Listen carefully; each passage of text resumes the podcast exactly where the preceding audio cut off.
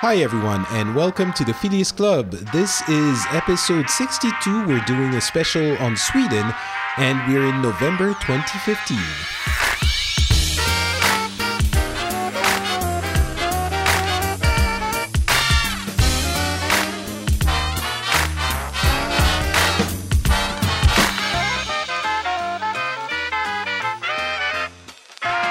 Hello, everyone, and welcome to the Phileas Club. The Phileas Club is a show where we get together every month or so and we uh, explore and discuss the different things that have been happening in that month with the eye of our local culture and local uh, news reporting. So, usually we have people from different parts of the world and we compare and contrast and discuss how we see the events that unfold in the world.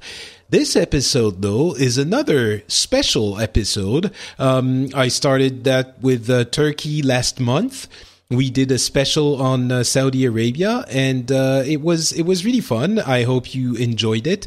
And uh, we are going to be doing another one just a month after. I'm not sure we're going to be doing one every month, but uh, this time we had an opportunity to get Turkey, Turkey, Breki on the show. I'm almost married to Turkey now. I, I spend so much time with him on podcasts. How's it going, Tre- Breki? I'm I'm fine, thank you. How are you? I'm excellent. I'm very I'm very well. Um, so you are from Sweden. People who are familiar with the show will have heard you a couple of times at least already. So you're living in Sweden now, but you are actually from Iceland originally, which means Right. you're going to be speaking for the entirety of Scandinavia because we have two out of four. Okay, uh, I'll see what I can do. Excellent. So we're going to be doing a uh, Sweden special with some uh, bleeding over to Scandinavia, and I think the show is going to be more or less the same thing uh, as it was for Saudi Arabia, trying to find out how people actually live in Sweden. And I think the most uh, one of the most interesting things that I'm sure we're going to get into at some point is that image that Sweden has of a uh, wonderful socialist country where you know there is socialism, kind of, but also the highest standards of living, the uh, an incredible amount of equality in the country and society, and that's the image at least. But before we get into that, tell me, Breki, uh, how long have you been living in Sweden? Where what's your what's your, where has you, your life taken you? Well, I was born in Iceland back in 1980, and uh, the entire family moved to Sweden in 1984. So I've been in Sweden for most of my life. My connection to Iceland is very weak. Um, I, I hardly ever go there. I mean, the last time I was in Iceland must have been, oh, uh, seven years ago, I think. So, do you consider yourself Swedish? Uh, yes, yes, I do. I've got Swedish uh, citizenship and everything. So, um, you know, I'm, I'm only really Icelandic in blood. I'm Swedish by, uh, you know, by In heart. Yes, uh, yes, in heart. And well, I. I don't know. I'm I'm I've traveled to 30 something 35 36 countries at the moment. I've spent a lot of time Wow. abroad and uh, I I consider myself a a citizen of the world in, in many ways. So it's it's very easy for me to look at Sweden from an outside perspective as well because I've spent so much time in, you know, the Middle East, in Africa, in North America, and in Asia and so on. So, So- wait a second. Before we, we dive into Sweden, and we will, uh, 30 some countries, is that something that you decided one day, I'm going to travel, or, you know, and you spent a lot of time everywhere, or did you just, you know, go on, on one week or three days vacations to lots of places, and that's how you reached the astounding number of 30? Uh, none of the above. It's um, as uh, part of my work, actually. I've been uh, traveling a lot through uh, the Middle East and Asia mainly, and uh, Africa um, for uh, technical training in a product that my company does. So I, I spend a lot of time with the customer, teaching them the product and spending time, you know, around their office, around the um, the city centers, depending on you know what kind of country you're in. So I've, I've spent a lot of time in countries most people never ever go to, like Guinea-Bissau or Chad and um, even Cameroon. I spent uh, a very interesting night in Cameroon before they kicked me out of the country. okay. Is that the kind of night we shouldn't ask about in a public forum and we should wait until we meet and have a beer to, to discuss? we, we can save that for another show, I suppose. All right. Okay. Um, so the first question I asked uh, Turkey, and I think it's appropriate for any country, so I'm going to ask you uh, the same question: was uh, what stereotype about Sweden, or you know, if you can, if you want to generalize. Uh, Sweden to Scandinavia, feel free to do that. But uh, what stereotype about Sweden is the most annoying to Swedes and to you in particular? Well, the, the common one is everybody mixes up Sweden and Switzerland. Um, but that, that's oh, not really? so much. Yeah, I, I don't know why. I mean, we, we say, you know, if I'm abroad and I say I'm from Sweden, and they're like, oh, with the cuckoo clocks and the chocolate. no, no. And that gets to you? Yes, yes, it does. And it's funny, I was doing a podcast just about a month ago with somebody from Switzerland, and she said the very same thing. They, they always get them mixed up with Sweden for some That reason. That is so weird. Yeah, Okay, You know, so they, they both not- start in SW, but then so does Swaziland. I guess so. Um, so it's not like the IKEA things, like oh, they they go and and invent some ridiculous name of some IKEA piece of furniture and go like, oh, don't you like the Buggluft? And there is there is some of that, uh, a little bit depending on which uh, nationality the person you're talking to uh, is from. Um, a lot of Americans they they go immediately to the the Swedish chef from the Muppets and go, oh, it's Sweden, yeah, bork bork bork. Um, so there's a lot of that, and also in, in many parts of Europe, and this is especially obvious for my uh, my female friends when they're in Europe and they say, "Oh, we're we're from Sweden." Oh, you're from Sweden. Interesting. Well, um, so um, so how is Sweden? Yeah. So tell me more. hmm So you're, I'm, I'm sensing a hint of uh, uh, flirtation in there. Is, Is Yes. that what you're trying to say? Very much so, because Swedes have this reputation of being very loose sexually, and while this is actually true in some some respect. Okay. Uh, I mean, the, the average Swedish person has more sexual partners than most European countries' um, average sexual partners, but it's not by you know leaps and bounds. It's not forty compared to eight. Right, You know, right, right. You know, a, a, a few more. So Um, is that because people get drunk and then uh, do weird things? Because my understanding is, is that that's the way it happens in Finland because people Mm-hmm. get depressed because of the nighttime.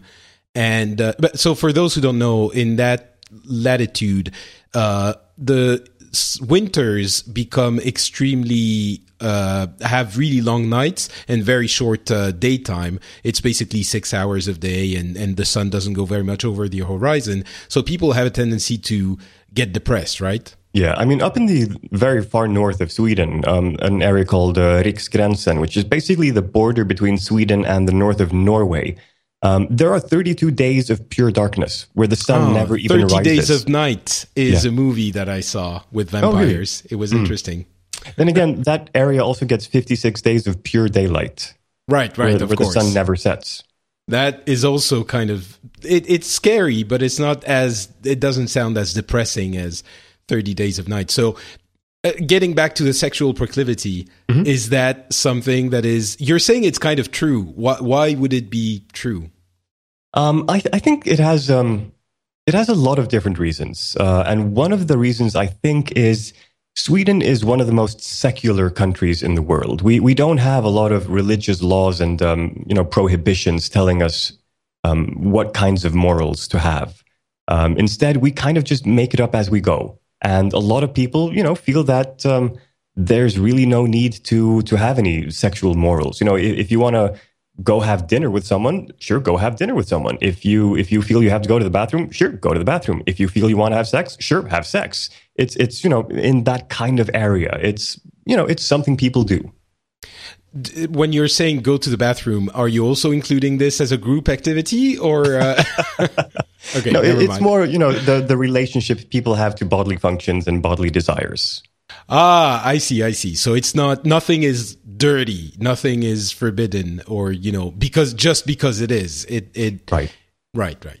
I mean, to, to some people, absolutely. Uh, and this might be a bit of a generational thing as well. Uh, but in general, my impression, or th- this might just be the people that I meet and hang out with, of course, um, which would be nice. Uh, in general, it's it's just the the feeling that I get that people are generally a bit more open about their sexualities. I mean, there's even you know online communities here in Sweden that are all about you know say just the BDSM crowd, and they have tens of thousands of uh, of members. People just you know hooking up because they have a shared interest in their own sexual fetish. Hmm. I guess it happens in every country, but it seems like it's more, it's less guilt ridden in yeah. in Sweden. Uh, right. Okay, so what is uh, maybe that's the one, but uh, what is the stereotype about Sweden that is the most true? Um, I would have to say the the one that's most true is that we are a very reserved people. We um, we don't wear our feelings on the outside, and we don't um, we don't talk to people if we don't have to, and so on. I mean, we we're the kind of people who would avoid our high school friend if we accidentally see them in the store. And even if it's been five to ten years since we saw them, if we notice them, uh, we we just you know change aisles because it's Why? you know we, we don't want to talk to people. That that's that's weird. You know, unless you're asking for directions, maybe then you can talk to a stranger.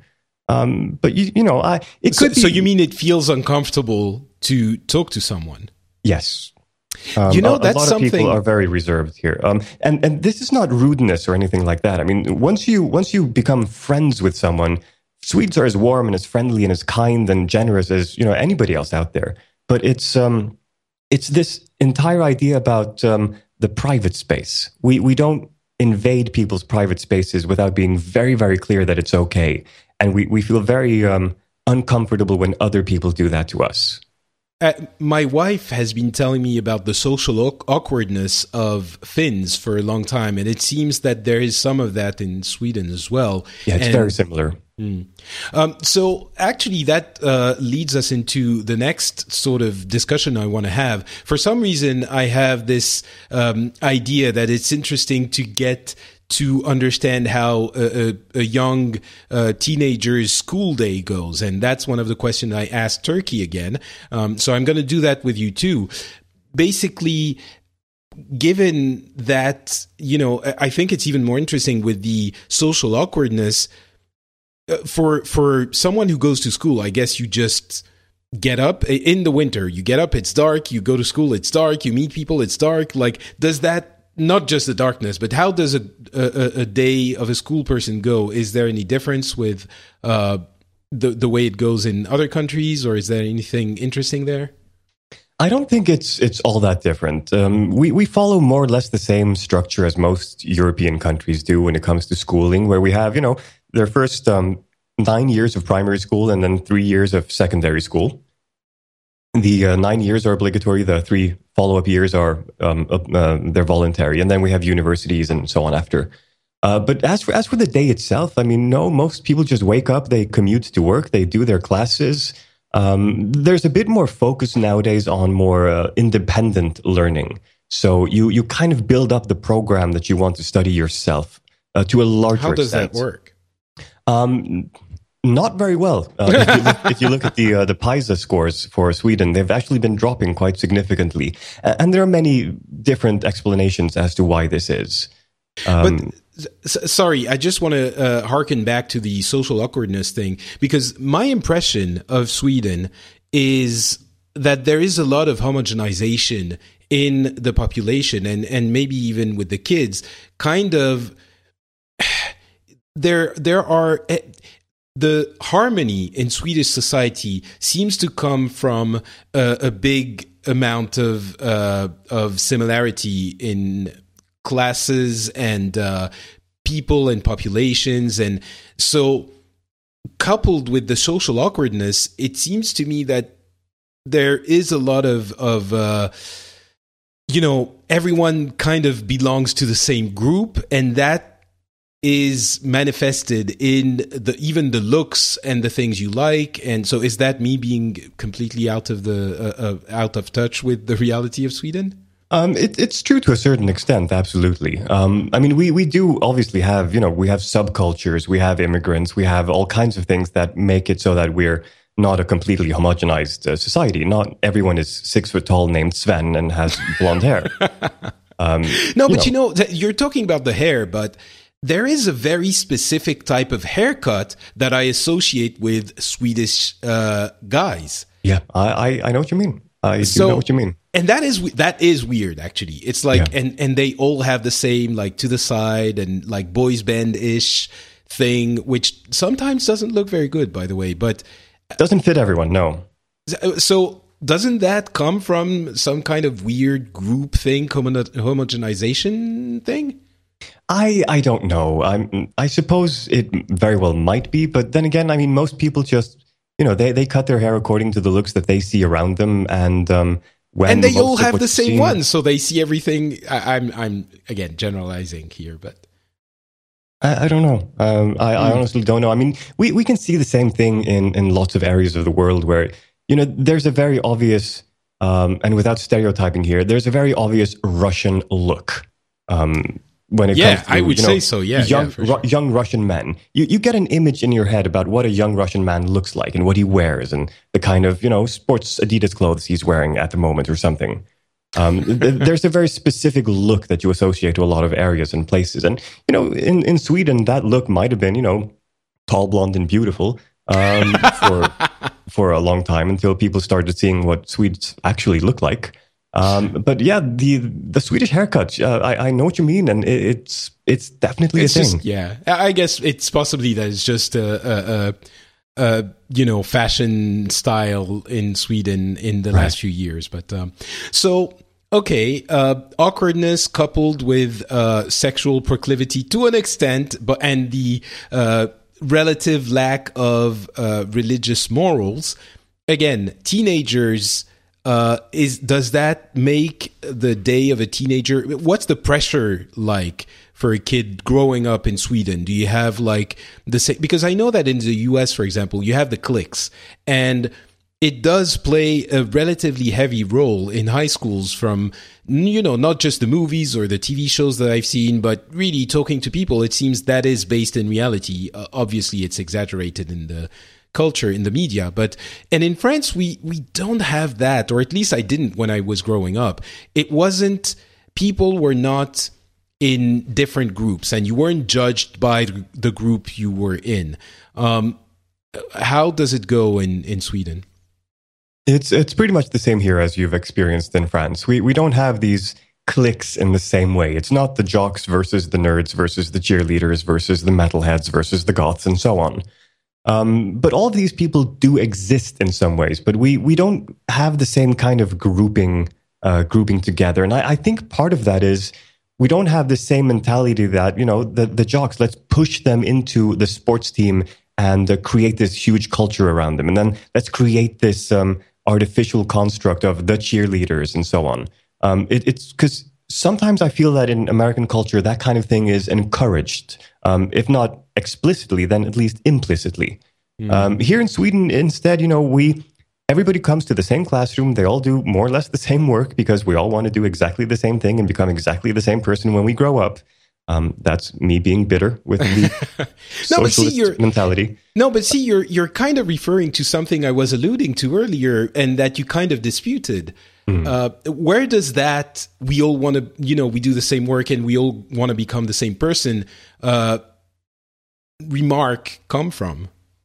Well, for a long time, we've um, Sweden has had a very left wing government for most of its modern existence. Uh, it started to change in the 70s and then shifted back to a left wing government. And then we've had right wing governments, or, you know, as far right as it gets in Sweden, um, which is still you know, far left of the Democrats in the United States. Um, so, so we've, you know, we've shifted back and forth, but for most of Swedish history, it's been left-wing governments, the social democrats, so to speak. Um, and a big part of what they've done, especially in education, is they've picked specific courses, specific knowledge, specific um, structures that they believe everyone should know and should understand to be um, a, citizen. I suppose. They, I mean, it, you don't do a citizenship test or anything like that, but they um, they've decided specific um, terms and goals, and you know, everybody needs to have read these books. Everybody needs to have understood these courses, and so on.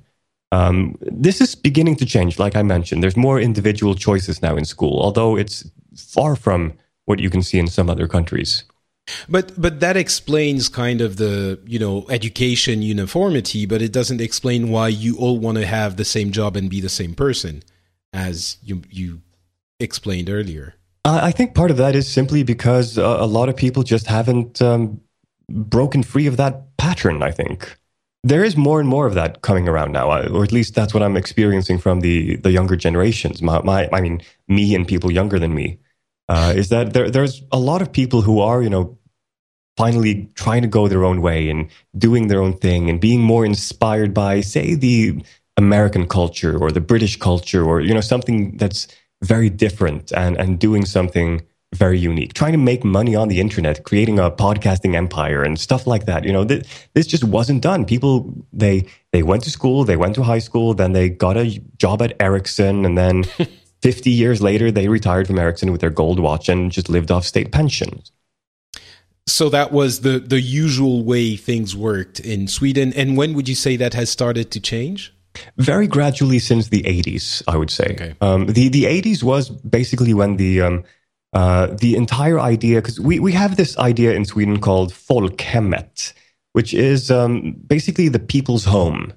Uh, it, it's this concept. It's a it's a metaphor for a, um, a politically organized society. Let, let, me just read the um, the uh, definition from Wikipedia here. It's a political concept that played an important role in the history of the Swedish Social Democratic uh, Party and the Swedish welfare state. Uh, it's sometimes used to refer to the long period between 1932 and 1976 when the Social Democrats were in power and the concept was put into practice. It's, it's basically this midway between capitalism and socialism where the entire society is like a small family where everyone contributes. and in the in the very end of the 70s, they, they say 1976 here, which, you know, makes sense, but it's probably closer to the early 80s when it actually started changing where um, you know we, we started getting influence from other kinds of political minds than the um, fairly socialist, th- this Marxist-Leninist um, doctrine of um, you know because they they basically wanted to create a society without major income differences and so on, and that sure it went okay, but it didn't go very well because so. You know, let, let me let me stop you there. Um, sure. The the socialism that you you have in Sweden, I think by the world standard would be considered, you know, social democratism. yes. um, uh, social democracy, definitely, and it's not like you were referencing Marx and Lenin. It's not communism. It, it's very different, and I want to stress that out for those who might think, especially in the U.S., oh, socialism. Oh my God, no one can own anything, and the state has everything and redistributes. Right. That is not the case, but. The, the socialism is a little bit more nuanced. You you can of course have uh, uh, entrepreneurship. It's sometimes encouraged, and it's just that the state is going to provide for all of the citizens some basic services.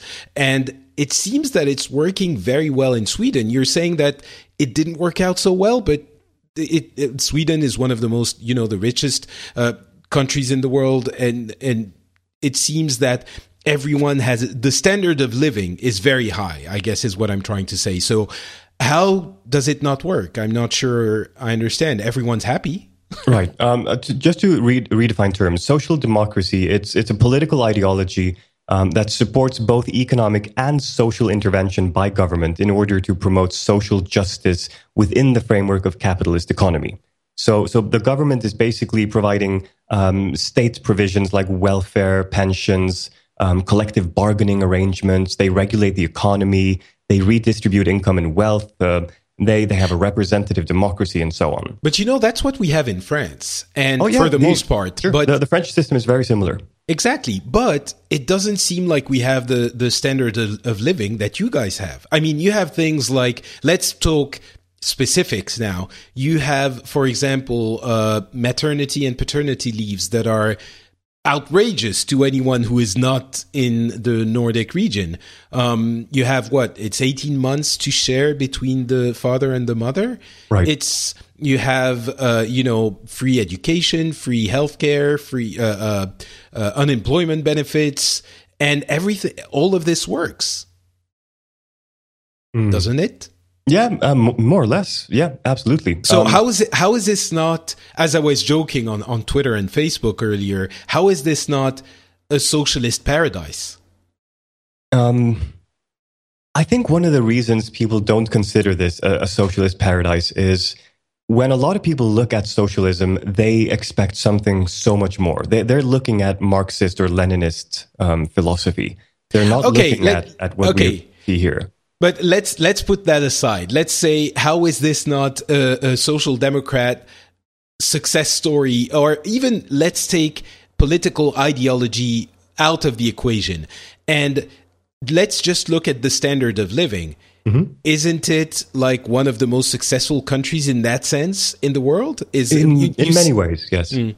Um, but, I think the, the problem that people have doesn't necessarily come from a how much money do I have uh, or how, how how comfortable is life and so on. I, I, think the the biggest problem, at least from from Swedes here, is um, a lot of people just feel that they they don't have any control over their own lives because big daddy government takes care of everything. Um, so if if I wanted to spend more money on um, making my own life more successful, I can't because more than half of my money is already taken from me uh, when my paycheck comes. Um, so a lot of people say, you know, what if what if I don't want to stand in queue for my uh, jaw surgery or whatever? I don't want to stand in queue for this socialist um, welfare state um, hospital uh, and stand in queue for you know three months or so. I want to go to this private clinic where I can pay more of my own money, but I don't have a queue. Um, a lot of people are waking up to this kind of thinking. But they, you, so maybe they want saying... to go to a private school. Um, that you know the government is already taking a lot of money for you to pay for your schooling. So why would you pay more money to send your kid to a private school when you're already paying for the public school? So you're saying that you can do that, but it's just you you don't have any money left to do it. And when I say you don't have enough money left, uh, it depends on who you are, obviously. But uh, yeah, they're already taking a lot of money. But you could, in theory, it's not like private schools are forbidden. Yeah, I mean, Sweden is ranked fifth in the uh, global tax burden report. There are only four countries in the world where the citizens are taxed higher than Sweden. Okay, and that is not a super I don't know. I again stereotypes. I have this image that Swedes are are very happy with this thing, and they have this. Uh, how did you call it? Folkhuset. Folkhuset. Uh, uh, folkhemmet. Folkhemmet. Sorry. um, Folkhemmet idea where at least that's what I, I'm hearing from my wife again. Um, the the sort of uh, Protestant uh, uh, morals, and you were saying there there aren't so many um, religious constraints in society, but the Protestant aspects of it makes everything everyone a good worker, and everyone's happy about the fact that yes, we all support each other and it works, and everyone's happy. You're saying that's not the case. Not everyone is happy about that state of affairs. Uh, not so much, no. Um, it's on, on the surface that is absolutely how things appear to be. Um, but there are a lot of um, a lot of um, how do I put this? A lot of pressure points in the country where things are not as good as they could have been. Um, for example, the welfare state is experiencing a lot of pressure due to the increased immigration over the past couple of years. So a lot of people are are actually very afraid that maybe maybe you know maybe there's just not going to be enough money for their pensions. Maybe mm. there's not going to be enough you know people to take care of uh, healthcare or schooling and so on. So the the entire welfare idea is a good one, uh, but a lot of people are afraid that maybe it's not the best one. Interesting. So I, I want to get to the questions that people on Facebook and elsewhere asked, but before that, um, I do want to tackle the question of gender equality because again, it seems that Sweden is this country where everyone is, ha, you know is very attached to the idea of gender equality and females uh, women have the most rights of you know any country in the world um, is that the case is that an exaggeration is it what um, many people consider Sweden the best place to be to be a woman. In in my opinion, I mean, here we are two white guys talking about this, so it's it's maybe not the most accurate thing, but yes, uh, the the World Economic Forum's gender gap index um, puts Sweden very very high. We used to be first, uh, now we're fourth. Um, there's a couple of other countries that have you know jumped up ahead of us in in some ways. Uh, which is which is fine because you know we were so far ahead of the pack for a long time that I'm actually glad people are now catching up with the way we're doing things. It's not like we've fallen back. So um, can can you give us a couple of examples of what that implies? Well, it's it's in many ways the the obvious things. You know, um, men and women are expected to have the more or less the same salary for the same position. Um, you know, sometimes women are ahead, sometimes men are ahead. It's you know, we there's never a one to one proportion, but you know, most of the time things are fairly uh, fairly even. Uh, men and women take out the same kind, uh, roughly the same amount of uh, days when they're on uh, parental leave.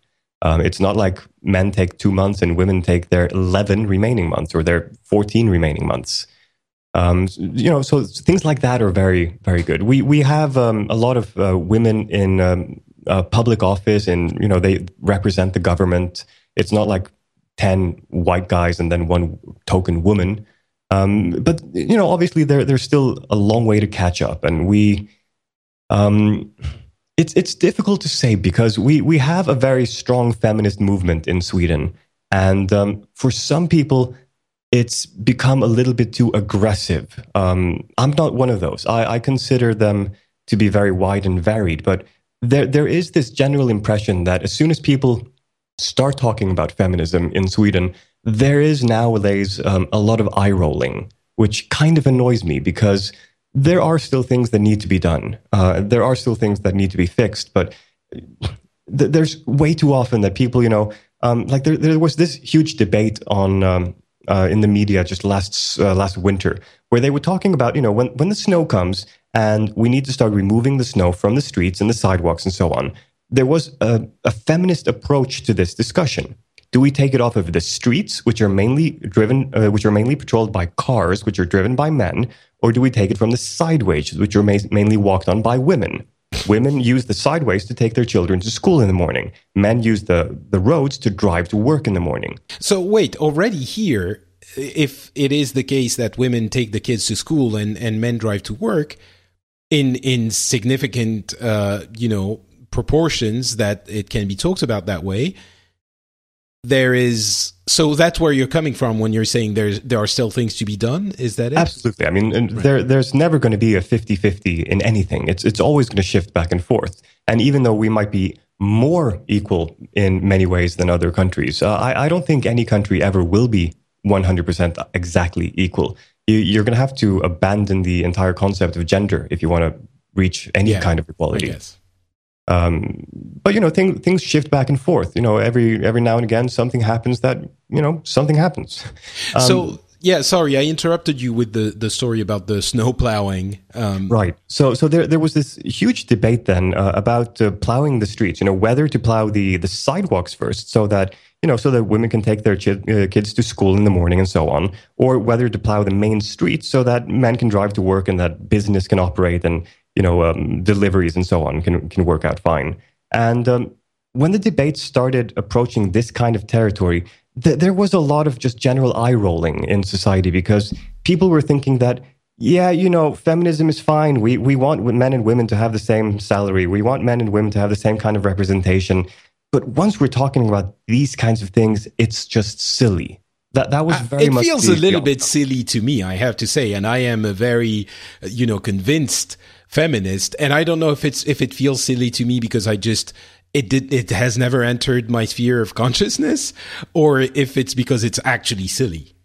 But, it, uh, I, I, think it is actually silly. Okay, um, because and there have been so many examples of this. Like um, the the entire there was a discussion about gendered haircuts so you know you, you shouldn't cut your kids' hair in in a specific way because that genders them to be a male haircut or a female haircut and so on. You know, and actually, we we my wife. Sorry, I keep referring to her, but she is from the Nordic region. She is horrified at the toys that are sold in um in in the toy stores in France because they are very gendered. You know, you yeah. have the princesses for the girls and the uh, construction things and superheroes for the boys.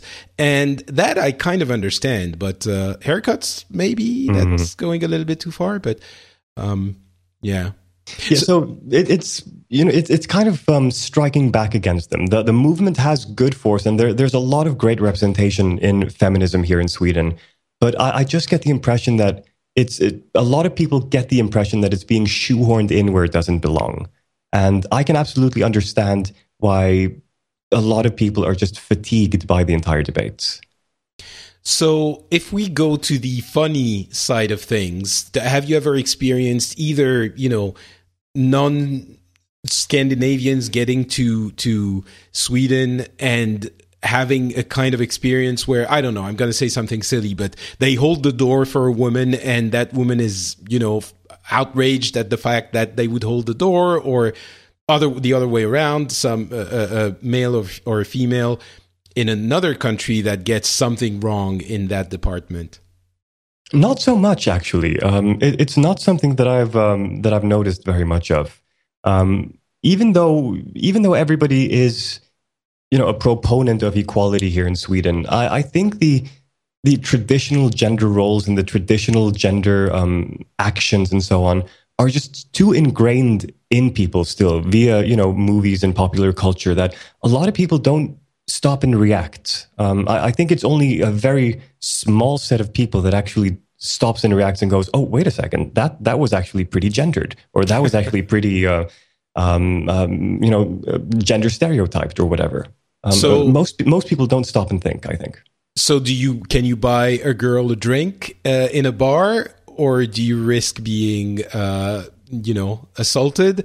And conversely, will a woman regularly, you know, buy a drink to to men, and that is just the way it goes. I think we're still um, a far way away from that kind of gender equality. Uh, I think oh there, wow! I, I was sure is, you were going to say it, it, happened all the time. There is still the expectation of um, men buying drinks for women and men holding the door for open for women and so on. But there's a lot less of taking it for granted. Uh, I, I, think if, if a man and a woman go on a date in Sweden, it's their first date together and they go to a restaurant, and if they haven't said anything, she probably will offer to pay her half. Um, but if he says, you know, I, it's, it's, it's fine, it's on me, she'll probably be fine with it as well. Um, and does it happen then that the woman says, it's fine, it's on me? Well, it's never happened to me, but then again, I, I, am a very um, wealthy IT professional, so I see. You know, it, it's always been obvious for me to be the the guy who pays. Mm. Um, I, I, don't know. I, I, I, suppose it does happen. I mean, I've um, right. It's not like it's not like it's outrageous that you offered to pay, and you wouldn't be, you know, very surprised if a woman said, "It's okay, I'll take it this time." Right. No, that that wouldn't be strange at all. Okay. Um, all right, let's move on to uh, Facebook questions. I went to Facebook and said I was going to to do this. Uh, we were going to do this episode today, and we got a, a number of pretty interesting questions. Um, the first one. I want to go with is one from Natalie, a friend of mine. Uh, hi, Natalie, if you're listening.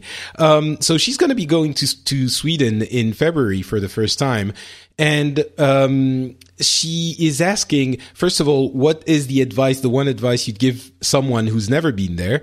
And uh, maybe as it relates to something I was mentioning earlier, uh, what happens when the days become so short? Uh, what do people do? Do they go to sleep earlier? Do they go out? You know, um, anything to to say about that and again the advice uh, to give someone who wants to get the feel of the country the fastest Right. Um, sure, Natalie. That that's it's, it's, a very good question, and I would have to say it depends a lot on where in Sweden you're going. Um, I'm assuming now that you're going to one of the you know three or four major cities like Stockholm, Malmo, Copenhagen. Uh, sorry, um, um, um uh, Gothenburg, or you know one of the major cities. Um, and there's a lot of places to go there. There's restaurants, there's museums. Uh, Swedes love museums for some reason, but they they're all in the biggest cities, which again is another one of these tax things. People all over Sweden are paying a lot of tax to keep our museums going, and the museums are only located in the three largest cities. Again, you know, one of these weird things. Anyway, um, so yeah, museums and so on. Um, regarding the the short light time during the day, you're coming in February, so a little bit depending on when in February, because February is kind of when it starts to change. Um, but you're still going to be expecting it to get dark by six in the evening and stay dark until oh, that's maybe. not too bad. Well, you know, it, it gets dark fairly quickly, and it's probably mm. very dark by six. I mean, it's it's November tenth right now, and it's pitch black outside, and it's only seven in the evening. No, so, you know that's that's the same uh, here in Paris. Actually, I think it's really horrible in December. You know, in end of no- November until early January, I would guess. Uh, February is already similar to what happens in uh, latitudes like the one of Paris. So right. If I were to Google um, sunset Paris and sunset Sweden, which um, tells you exactly when things happen, um, sunset Paris gives me 5:17 p.m., which sounds about right. Um, sunset Sweden gives me 3:31 p.m. Oh my god. Okay, all right. yeah, You So win we- this one. yeah, we we had sunset a, a good two hours earlier than you did today. okay. So, okay, so what do people do when there's no sun? Um, one of the best things to do to understand Sweden is something that we call the fika. And um, all the Greeks in the world are giggling right now because that means something completely different in their language. Okay. Um, fika is basically going for coffee and um, um, biscuits, or coffee and bread, or coffee and um, baked goods in general. Um, or you know, it could be you know warm chocolate or something on those lines. Swedes love going to cafes and sitting down, talking to each other, spending a lot of time in cafes. And um, depending on where in Sweden you are, again, if you're in one of the bigger cities, Stockholm, uh, Gothenburg, or Malmo, there's going to be cafes everywhere. And they're all, you know, brightly lit. They're all friendly. There's music in the background. It's it's almost a very, you know, I would almost call it a French atmosphere. Although the cafe cafe culture is slightly different, the entire idea of having a cafe culture is very similar. Um, so that's definitely something you could you could try. so to, sit down and do. have and have coffee or. Yes, uh, especially if, if you're there with a friend or if you're visiting someone here or if you, you know, get to know someone while you're here, go to a cafe together. Just sit and talk. Um, and regarding the go to sleep earlier, generally, no, I, I wouldn't think so. Um, but there is a lot of um, um, seasonal affective disorder here in Sweden. People do get tired earlier because, you know, it, it's dark and the body doesn't know when it's supposed to be awake or not. Do people use those uh, daylight lamps? There's a little bit of that going around. Uh, not as much as I would have expected, actually. I mean, even in places like San Francisco, where it's you know nice and summery all year round, there people use them more than here. Um, I, I think it's just not something that's actually just made a big splash here in Sweden. Um, th- But- there's there's even you know uh, most people don't supplement vitamin D, even though Oh, that's what I was going to ask. Yeah. yeah, because I mean, we only get enough sun about I don't know three to four months a year uh, in order to fill the actual dietary need of, uh, of vitamin D. So people should be supplementing. Come on, people! Ten thousand international units every day. Okay. So you do it, I, is my Oh, absolutely, yeah. Okay. Um, a question from Guillaume uh, on Facebook again. What is something that foreigners are always surprised by? Oh, good question. Um, I think a lot of foreigners are surprised by the uh, the generally high level of Swedish that that people speak. Um, because most people travel around the world and they go to various countries and they they try to ask a question in English and they they get confused stares back at them. Unless, of course, they're going to Oh, English speaking you mean countries. You mean English? You said Swedish. Oh, sorry. Yes, yes, yes. Oh, yes, okay, absolutely. okay. English. Yes. Yeah. Uh, but here in Sweden, uh, most people generally have a very good understanding and uh, uh, ability to answer people in English. Um, w- I would suppose generally that maybe the vocabulary is a little bit lacking. Um, but generally, people just understand English and they, they speak English. And this is something that's true of most generations. It's not like when I, uh, I spent five weeks in Japan and asking anybody something in English was, was a nightmare unless they were about 25 years or younger. Yeah, for sure. Yeah, it is surprising how well everyone speaks English in, uh, at least in Finland, and I hear Sweden is basically the same thing. Um, There is the accent, of course, to speak about. I mean, most Swedes are, you know, yes, I am from Sweden, and this is the Swedish accent. And it is always like this, and it's I love this. I love the Swedish accent. It's so, cute, so cute. It, it really is. Uh, you know, actually, I have to. I, I- this made me think of the Nobel uh, dinner, um, the Nobel Prize dinner that my wife makes me watch every year, uh, and that is actually I've taken a liking to it. It's really interesting. There's the uh, Nobel Prize dinner and the King's something I can't remember what it is. The King's dinner. Um, the, so the Nobel ceremony and the King's dinner, and watching the Swedes on TV is very weird because they look like robots. oh yeah, yeah. I, I, you know, they're so made up, and they look like I don't know. They they have a certain type of smile and a certain type of face expression, and that is the way they look, and it doesn't feel natural. It doesn't seem natural. Mm. Th- This goes back to um, what I was talking about earlier, in that Swedes are very reserved. Um, Swedes, you know, they, we don't talk to strangers unless we're being asked for directions, like I said. And this this comes through in in a lot of social circumstances, especially when there's a lot of people around you who you don't know. Um, Swedes become very, um, I don't know, almost aloof. Um, they very very closed up and um, introverted in themselves, and they're not being rude at all. I mean, they just don't know how to deal with people. It's not like you know, the, the Swede is not going to be the guy who walks into a party and goes, Hey, how's everyone doing? Come on, guys. What's up? Hey, have a drink. No, this, the Swede is the guy who walks into the room and stands in the corner and observes people until he maybe spots someone he knows since earlier. And then he starts talking to that one person. And maybe he, he hopes for, for dear life that maybe that person will introduce him to somebody else. You're so cute, you Swedes. Yeah. All right. What's something super interesting that most people don't know about Sweden's uh, Swedish society, culture, or history? Again, I have a bunch of questions from Guillaume here, so I'm going to go through them. Something super interesting. Well, um, Sweden is a very old country. Um, it's um, oh, people know that. Yeah, you, you can you know date Sweden back to you know way way way way back. And uh, what many people don't know is we used to own countries like Finland and Norway. We we used to have um, a, a, vast army. I mean, we've, uh, you know, like every major country, we, we've invaded Poland at some point. it's, it's, you know, one of these things you do. It's kind of a large club, right? Yeah, yeah. It, it's a rite of passage. If you want to be a real country, you've got to invade Poland at some point in your history. Okay, so uh, uh, basically, uh, was it an empire? In in some ways, we we were never a colonial power in in any kind of way, but we were absolutely um, a force to be reckoned with. I mean, we we fought Russia, we fought Poland, we we were part of the entire circle of European countries that had massive armies and did interesting things.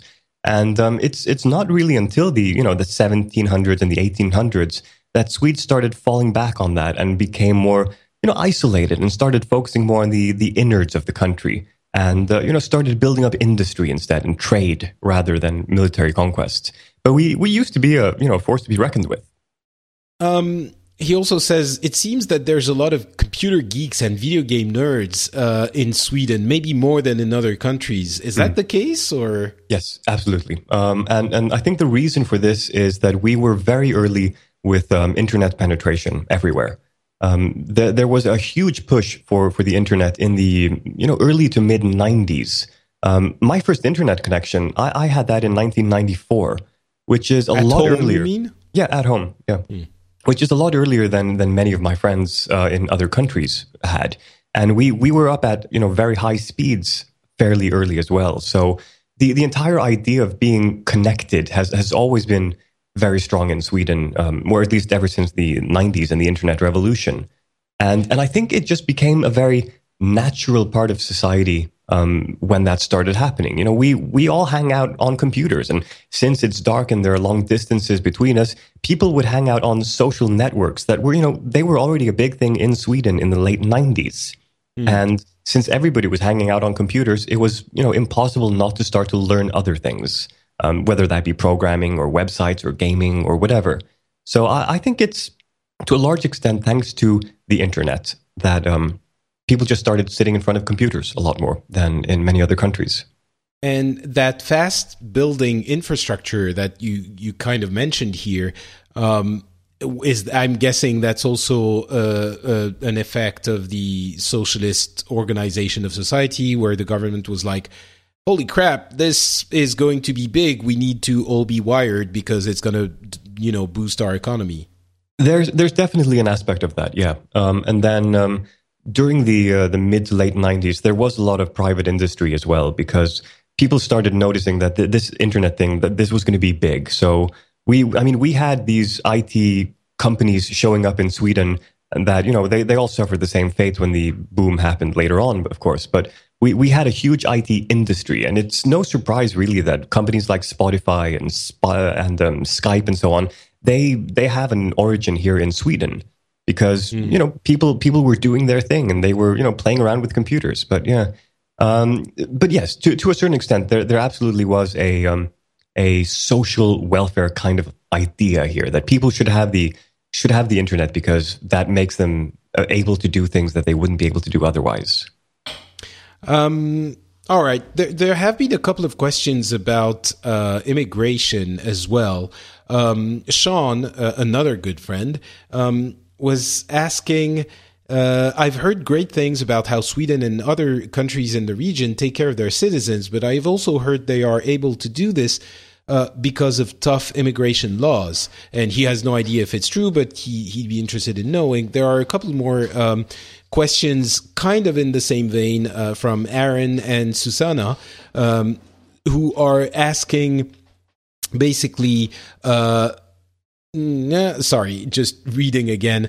Um, for most of its history, it's been exclusively populated by people with nearly identical cultures, uh, and maybe the success uh, Sweden has achieved might not have uh, happened other uh, uh, otherwise.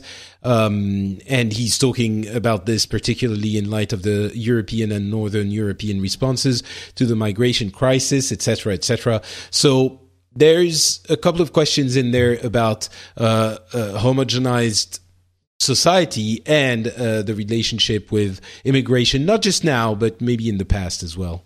Right. Um, the the idea that Sweden is successful because we've traditionally been a very homogenous society, I, I think, is a mis, uh, misconception. Um, most countries have been homogenized through most of their history. Um, Sweden was a success story because we're a big country. We we have um, good shipping lanes towards Eastern Europe and Poland and uh, to to Denmark. We, we're close friends with Norway that has a lot of oil. We have a lot of forests, which fuels our industry and gives us, you know, really cheap wood. Um, I mean, there, it's no surprise that IKEA was born in Sweden. It's, it's not because he had a good idea. No, it's because lumber was cheap. Lumber was really, really cheap here in Sweden. Um, and immigration really didn't start picking up until very, very recently. And um, we, we've had immigration, of course, ever since the 1600s. I mean, we, we had merchants coming to Sweden. We had uh, people coming in from all kinds of places and all around the world. Um, in the 60s and 70s, we had a lot of immigration from Eastern Europe, uh, mainly trades, uh, tradescraft, you know, people who wanted to follow a specific trade that they couldn't follow in their home country for one reason or another. Um, and then, you know, most recently, we've had a lot of uh, immigration also from, you know, war torn regions of the world where we feel that we have a humanitarian reason to help them. Um, we, you know, we have a lot of great things going on for us here in Sweden, and um, it, it would just be selfish not to share them with other people.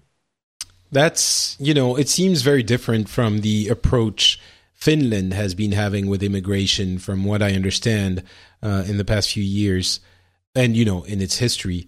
Um, how do you that's another question we got on facebook. Uh, how would you describe your relationship with the finns? It's complicated. Um, most people here in sweden uh, at least people who live in the southern half of sweden and who, who aren't exposed to finns regularly they're, um, they basically have this preconceived notions that finns are um, quiet reserved even by swedish standards um, a little bit depressed uh, drink a lot um, I can confirm like some of those stereotypes. Oh, absolutely. I, I, I mean, it, it's it's the there, there's this Swedish joke that um, unfortunately not a lot of people have heard, but everybody who's heard it thinks it's it's the best. Okay, it's you know Norwegian people cannot be sad because this is how a Norwegian person sounds when he's sad. Jeg er så deprimert. That's me in Norwegian saying I'm so depressed. And similarly, okay. a Finn cannot be happy because this is a Finn saying, I'm happy. Jag är så glad. you know what? That actually does sound like a, a Swedish speaking Finn. Yeah, it, it does. yeah. Jag är så glad. Det är den bästa dagen. this is the best day. Excellent. So, you know, there, there's a lot of that going on. And I, I think to, to a certain extent, we we are shaped by the language we choose and the sorry the, the language we we uh, speak. And well, uh, in, in Finland, they're they're they most of them speak Finnish. So yeah, absolutely. And um, Finnish is a very monotonous language in many ways. It doesn't have the same kind of melody that English has, for example, or French has. Uh, it, it, doesn't have the same um, um, nuance or to expression that some other languages have. It, it, it's it's a very it's a very interesting language. I mean, the, the Ugrian Finnish language roots are, are extremely interesting. And th- there's no surprise that Tolkien studied it extensively when he was creating his elven languages. But um, it's yeah, it's it's not a happy language, and I think a lot of um, Swedes get the impression that because it doesn't sound happy, then Finns aren't happy. Well, I think they are. Sometimes they have to, you know, instill the happiness in their uh, daily life with a little bit of alcohol. Sometimes, maybe, maybe. Yeah. Um, you know, and they also have a lot of uh, uh, Pekka in the forest with uh, with his uh, knife and uh, the monotony of his life. Pekka med kniven. Exactly. Um, so another question in that same vein. Um, what is the relationship that because okay i'm to be honest and maybe a little bit too brutally honest um, with you. Before i met my nordic wife i sort of didn't really know what was up there in the north of Europe. It was kind of, yeah, I know there's the guys that make IKEA and, you know, and the Legos, but which one is Denmark? Which one is Norway? Which one is Sweden? I'm not too sure. I don't, I didn't really think of it all that much. So, how do the Swedes think and look at uh, those countries in the south? Right. Um, Sure, gotcha. Um, generally, the, the, the, Swedish impression. Let's start with the neighboring countries. The, I've mentioned Finland. The, the the neighboring country of Norway. We we have this impression that they all wear their um, you know their uh, knitted sweaters and they go on long walks in the woods and they have a lot of oil. Um, so you, j- just before even we go further, you're absolutely confirming, and this is going to sound so condescending, but I'm doing it on purpose. You're confirming that the different countries that make up Scandinavia and more generally the Nordic region are very different countries. It's not oh, the same people in different places in that whole region. No, we, we have very different, um, both culturally, politically, and socially. We, we have a very different uh, mentality. Um, I mean, there's no surprise that a lot of nurses just go from Sweden to Norway. They they do their training here, they start working here, they get bored, and then they go to Norway and work as nurses there because the uh, the job is just simply better. It's better paid, the hours are better, and so on. Um, and that's that's because of you know fundamental political differences in the countries. Really, I thought nurses had a you know there was an excellent status for nurses in Sweden already. No, it's it's actually fairly terrible. My uh, my former fiance was a nurse, and um, I would hear horror stories daily. Uh, the salary she got was, you know, I, I can't imagine anybody living off of that kind of salary. And um, I, most nurses in Sweden, they don't work full time even. They, they, they fall down to 80 or 75% because the job is simply, you know, too difficult. Hmm. Okay. All right. Keep going. And I'm, I'm the... hearing a, I'm hearing a lot of similar things coming from teachers as well nowadays. That is absolutely not what I would have thought of when I was thinking about Sweden. It's, I mean, you do put an emphasis, as you said, on social services. And I would have thought that this was all taken care of because that's some of the problems we have here in, in France as well. But um, I don't know. Maybe it's more pronounced here. Maybe it's not as bad. I, I think there's a tendency as well, and you'll tell me if that you know makes sense. But I think there's a tendency when you're in a specific country to look at the situation in your country and point out, out the faults and the issues and not realize that things might be worse in, you know, other countries. And that's kind of what I thought of Sweden. You know, I thought it's actually better than France.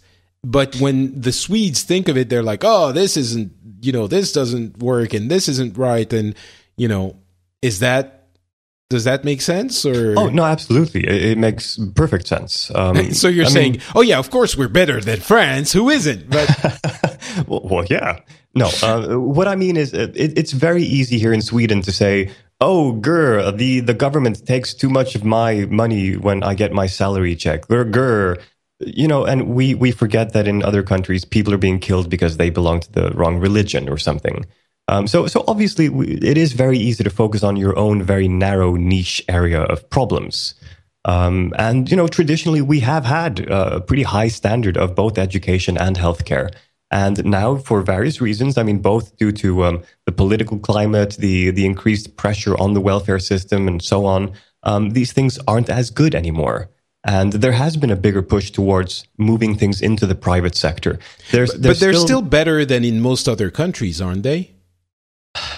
It No? kind of depends on how you look at things. I mean, Sweden has been trailing pretty far behind when it comes to the PISA scores in uh, schooling. So um, Swedish kids are just not as good at math as they used to be. Uh, we're, we're trailing far behind the European average now, even. Oh, okay. And uh, th- there are various explanations for this, and you know, depending on if you have an agenda or not, then you will find one or another reason. Some people say that it's because of the you know the privatization of certain schools, and there's no control, and they just want to earn money. Other people say, oh, it's because the immigrants are coming here, and they don't have any math skills, and they're bringing our average down. And you know, all of these people have their own agendas, and um, you you can't really trust any one of them because there is this agenda, like I said. Um, but yeah, Sweden has been trailing behind on a couple of the major, you know, social welfare um, factors. Um, you know, people don't get as large a pension as they used to, or state pension. People, you know, can't expect the same um, amazing schooling, you know, on international levels as as they used to. It's still good. I mean, by all means, you know, we're we're not Uzbekistan. Sorry, Uzbekistan. no, Um, but uh, you know, I'm not even. I'm talking about countries in a similar um, economic state. I'm talking about the other countries in you know countries in Europe and those kinds of uh, uh, those kinds of comparison. Obviously, if you're going to compare them to third world countries, it's going to be no contest. But um, Yeah, I mean, we, we are in many ways on a similar level as as mo- most of the Scandinavian or Nordic countries. I mean, Iceland is falling behind due to the crisis. We we have huge educational and um, especially healthcare problems in Iceland. Um, Norway has a pretty good healthcare system going on. I'm not sure how their schooling is, um, but I'm, I'm expecting it to be on par or better than Sweden.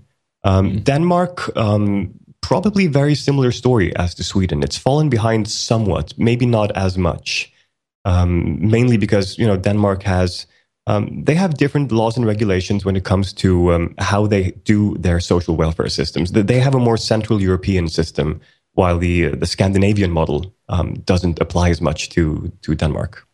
okay, all right. You know, you know. Denmark Denmark is a, a lot more German than it is Swedish, if we put it that way. I don't know if that's a good or a bad thing, but uh, It's a little bit of both. um, okay, so just to to conclude this uh, this discussion, um, if you can continue on the how you look at the the south of uh, you know well Central Europe or the south uh, neighbors for you, um, you know France, Italy, Germany, all of that, and then maybe uh, tell us how you look at the U.S. Right. Um, well, starting with the well, Central and Southern Europe, uh, there's a lot of this impression that um, it's generally a, a lazy culture.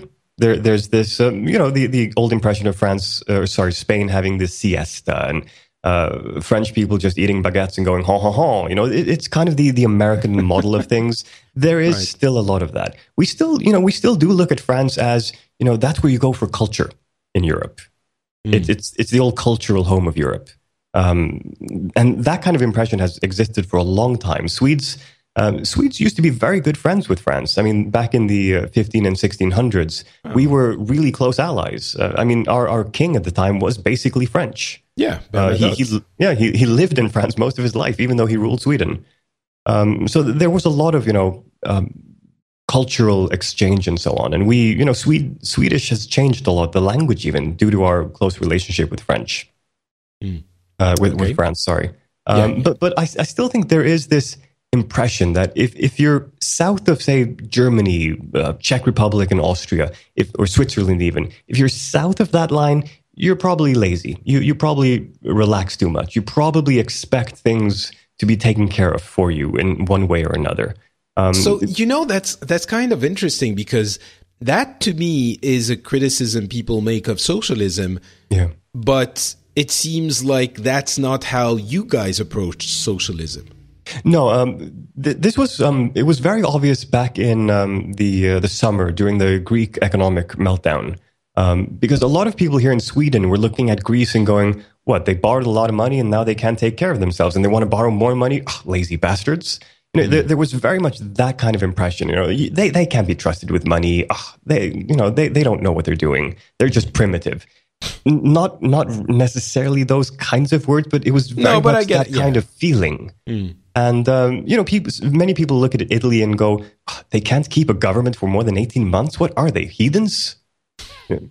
Which you know, you know, it's funny because I think for some reason, and maybe it's different in the southern hemisphere, but everyone has this image of the people in the south compared to themselves. I mean, that's probably the way we we the same kind of feeling we have towards Italy, Spain, to an extent, and of course it's not generalized, but you know, there's this kind of diffuse feeling where like the people in the south are lazier and the people in the north are those crazy robots. Um, Yeah, there, there is very much of that.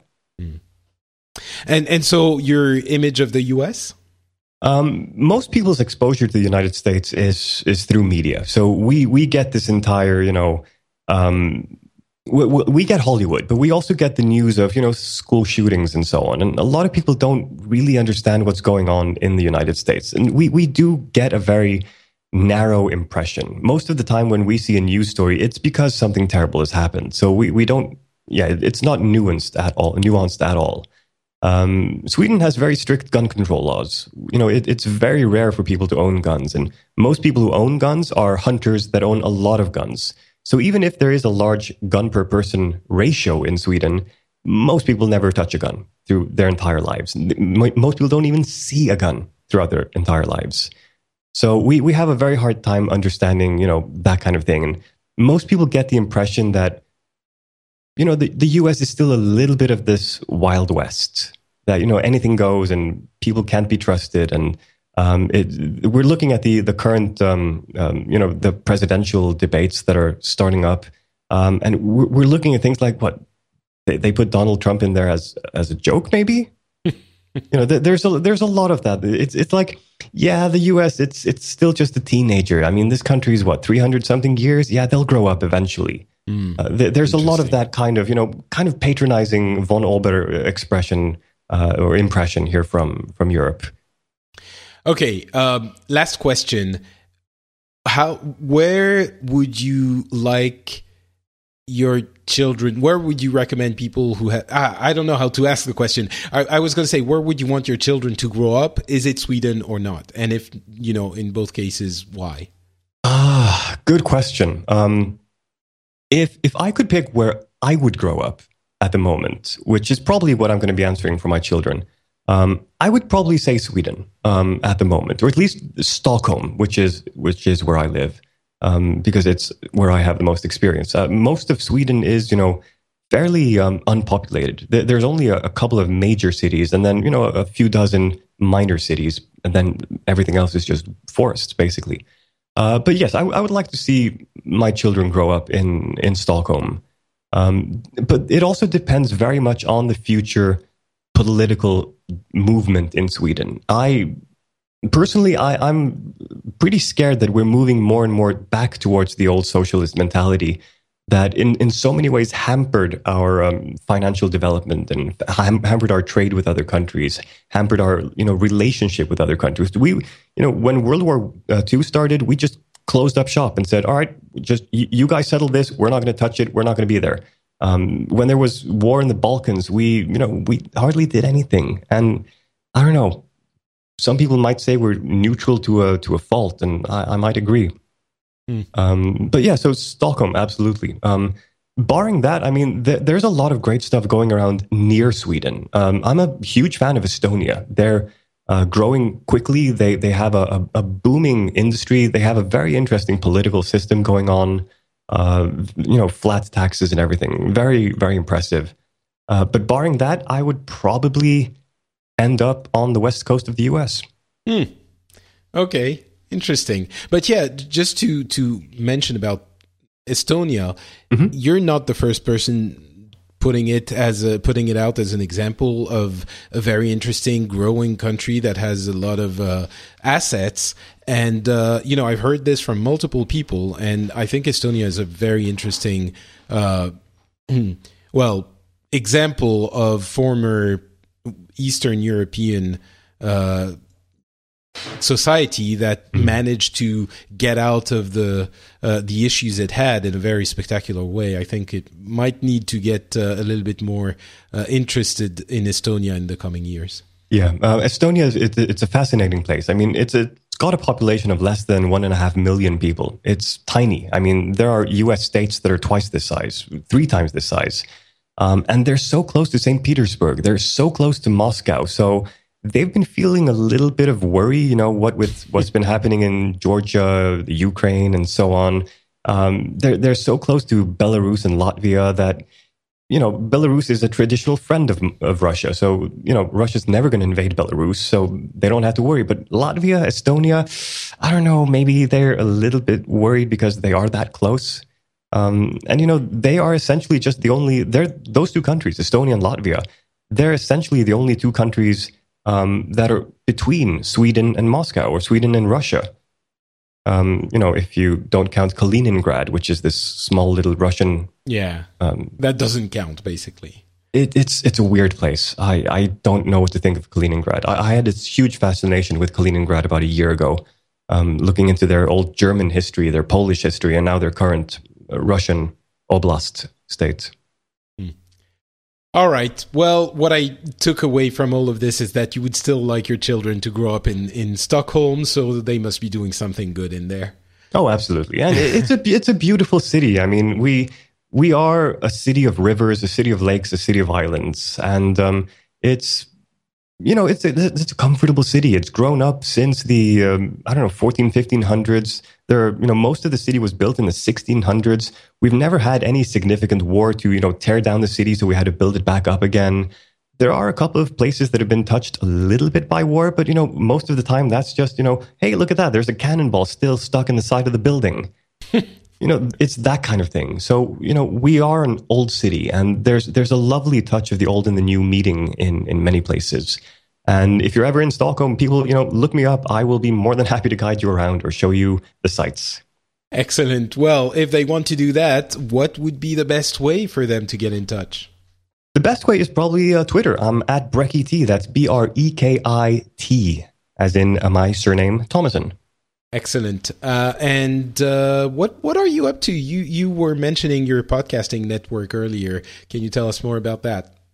Sure. Um, I um, I launched a podcasting network back in January of 2011. It's called the CSICON Podcasting Network, CSI And uh, basically, what we do it's it's very similar to you know what you see over at Frog Pants or Twit or um, Five by Five. We we have our own little narrow piece of geek culture. So we talk about MMOs, we talk about movies, we talk about comic books, we talk about um, we have a, a, daily or a week daily rather um, news show similar to Tom Merritt's tech news show, but more instead of tech news, it's more geek culture news. So every every single morning, I record a show called Geek Days, um, ten to fifteen minutes worth of geek culture. Um, so there's there's a lot of that, and we're still growing. We've um, we've actually more than doubled now during uh, during this past year in uh, listener numbers and so on. And uh, yeah, we're just looking forward to a, a, great 2016 and hoping to get even more listeners. So, can you give us the email address again? Uh, the email address, the uh, URL again? Sure, it's uh, csicon.net, C-S-I-C-O-N.net. Excellent, thank you. And, and here, here's a little sneak preview that nobody knows except your listeners right now. Okay. As of, as of New Year's, we will be moving to csicon.fm. Oh, well, that is because you know FM. That's what all the big podcasting networks do nowadays. I is think. it? Uh, I I don't know. I Relay FM is on FM, and there's oh, a couple yes. of other you know minor ones over at FM now. Maybe uh, I should try and and think about that for my own then. Yeah, because we because we know that over time, you know, as we grow and develop, we want to move into video content as well. And using the .net domain just wouldn't work. So we want to move into .fm for the audio component, and then .tv for the radio or for the video component. Very smart we do branding. All right, cool. Thank you very much, Breki, for being Thank on the too. show.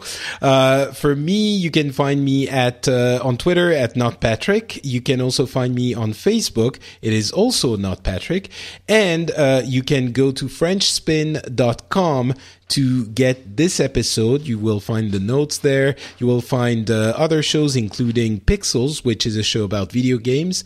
And uh, yeah, that's going to be it for us. We will be back in about a couple of weeks with a regular episode. And until then, I hope you enjoyed the show, and uh, we'll see you then. Bye, everyone.